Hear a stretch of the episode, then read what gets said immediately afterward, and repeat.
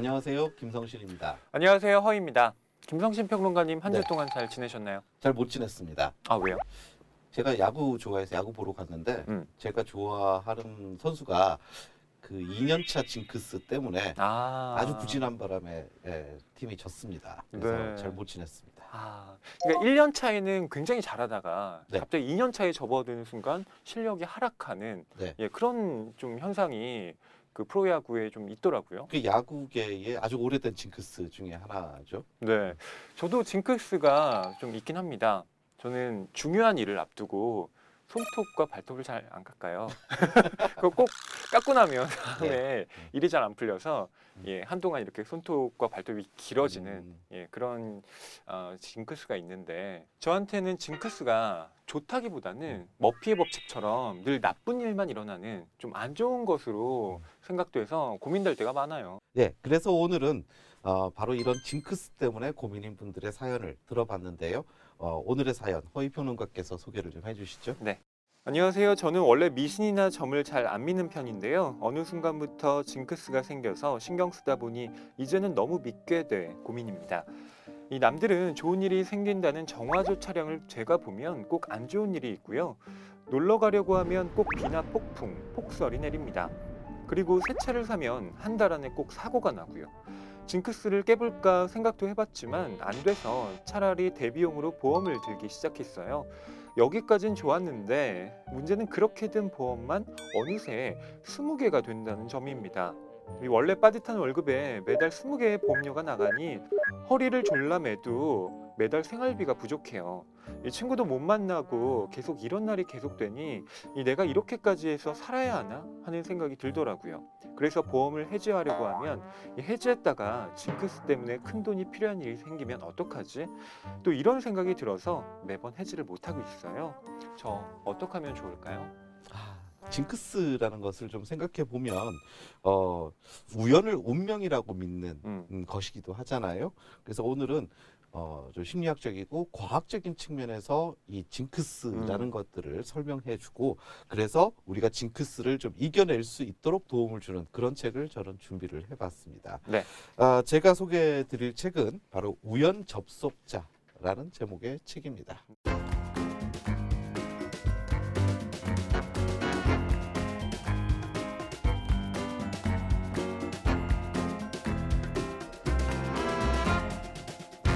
제가 이 책을 추천드리는 이유는 나쁜 징크스를 벗어나서 어, 좋은 징크스를 가질 수 있게끔 도움을 주는 책이기 때문입니다. 음, 그럼 얼마나 좋을까요? 그렇죠. 음.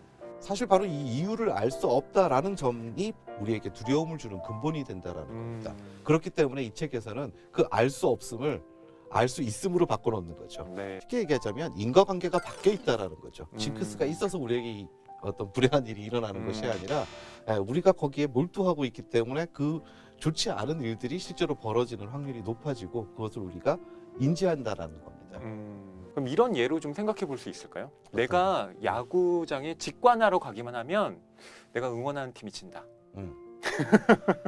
이것도 어떻게 보면 징크스의 어떤 인과관계가 뒤집힌 거라고 볼 수 있겠네요. 그렇죠. 유독 진 경기만 다 기억을 하고 있는 겁니다. 그래서 앞으로도 내가 가기만 하면 질 거다 이렇게 네. 믿음을 가지게 되는 건데 아, 진짜 많이 지더라고요. 그러니까 어, 이 책을 읽고 나면 이제는 오히려 징크스를 역으로 이용할 수 있다는 겁니다. 아. 이 책을 제가 추천드리는 또 하나의 이유라면 음. 바로 이런 그 우연, 징크스를 즐길 수도 있도록 만들어준다라는 겁니다. 우리가 인생 살면서 뭔가 극적인 도약을 하게 만들어주는 그것도 음. 다 우연의 산물이기도 하다. 네. 예, 바로 그런 점들을 우리가 이 책을 통해서 알게 된다라면 나쁜 징크스에 늘 이렇게 공포심을 가지는 것보다는 좋은 징크스를 통해서 내 삶을 훨씬 더 활성화시키는 이런 부분들의 도움을 분명히 받을 수 있지 않을까 싶습니다. 음. 자, 이제 이 허희 평론가의 해결책도 궁금한데요. 예, 제가 준비한 책은 이 존 그린 작가의 거북이는 언제나 거기에 있어 라는 음. 소설입니다.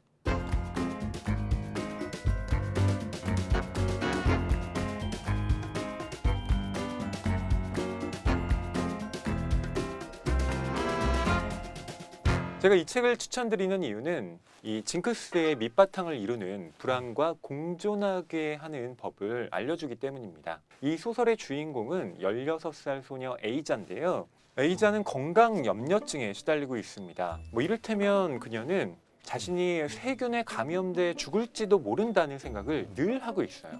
이 A자는 심지어 세정제를 마시기까지 합니다. 이걸 보면서 저는 이 스무 개나 보험을 든 사연자분이 떠오르더라고요. 그렇기 때문에 이 A자가 자신의 삶을 어떻게 꾸려가는지 살펴보는 게 좋을 텐데요. A자는 똑똑한 소녀입니다. 이 자기의 상태를 정확히 인지하고 있는데요. 음, 이렇게 말하기도 합니다. 걱정하는 게 어때서? 걱정은 올바른 세계관이야. 인생은 가시밭길이니까. 이게 열여섯 살 소녀가 하는 말입니다. 대단히 똑똑한데요. 그렇죠. 네. 네. 그러니까 걱정 자체를 이미 자기의 어떤 삶의 일부로서 받아들이고 있는 거죠. 저는 이 책을 천천히 따라 읽으면서 A자의 이야기에 집중하다 보면 그 힌트를 사연자분도 반드시 발견할 수 있을 거라고 믿습니다. 제가 이 책을 추천드리는 두 번째 이유는 이 소설이 작가가 과거에 겪었던 심리적 고통의 극복기이기도 하다는 겁니다. 자신의 이야기를 직접 투영한, 그렇습니다. 소설도 만든 이런 작품이라고 볼 수 있겠네요. 네, 존 그린 작가는 인터뷰에서 또 이렇게 언급한 적이 있어요. 내가 과도한 불안 때문에 괴롭지 않았다면 이 작품을 쓸 수 없었을 겁니다. 그게 어떤 느낌인지 전달할 수 있다면 많은 사람들이 이 문제를 이해하는 데 도움이 될 거라고 생각했습니다. 이 존 그린은 이 징크스에 기인한 불안 증세에 정말 심각하게 시달렸다고 해요. 그런데 그걸 소설을 써내는 방식으로 음. 어, 견뎌냈던 것이죠. 김성신 평론가님도 좀 느껴보신 적 없으신가요?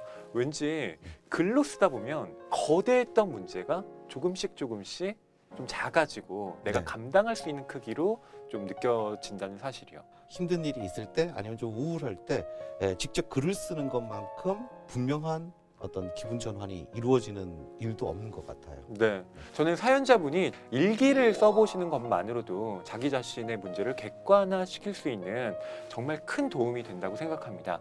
아마 그 징크스로부터 탈출할 계기를 마련할 수 있지 않을까 싶습니다. 네, 오늘은 징크스라는 주제로 바로 이 징크스 때문에 고민이신 분의 사연을 함께 들어봤는데요. 저희가 추천해드린 이 두 권의 책이 해결책이 되길 바라면서 선물로도 보내드리겠습니다. 이제 다음 주 고민 주제를 알아볼 차례인데요. 오늘은 사다리 타기로 결정해보겠습니다. 김성신 평론가님이 동물을 골라주세요. 아, 토끼. 토끼. 네. 오. 네, 토끼의 사다리 타기 결과 바로 운동입니다. 이 운동 때문에 고민이신 분들 저희 해결책 앞으로 사연 보내주시면 되는데요. 어떻게 참여하면 될까요? 티비책방북소리 페이스북과 인스타그램 그리고 티비에스 라디오 기분 좋은 일요일 조연아입니다. 게시판을 통해 고민 사연을 남겨주시면 됩니다. 그럼 저희가 한 분의 사연을 선정해 고민 해결에 도움이 되는 책 해결책을 처방해드리는 동시에 선물로도 드리니 많은 참여 부탁드립니다. 오늘 소개해드린 해결책은 이번 주 일요일 라디오 기분 좋은 일요일 조연아입니다와 네이버 오디오 클립을 통해서도 다시 들으실 수 있다는 점 알려드리면서 저희는 이만 인사드릴게요. 다음 이 시간에 다시 찾아뵙겠습니다. Let there be you. 오늘 방송 좋았나요? 방송에 대한 응원 이렇게 표현해주세요. 다운로드하기, 댓글 달기, 구독하기, 하트 주기. 더 좋은 방송을 위해 응원해주세요. 다운로드하기, 댓글 달기, 구독하기, 하트 주기. 기억하셨죠?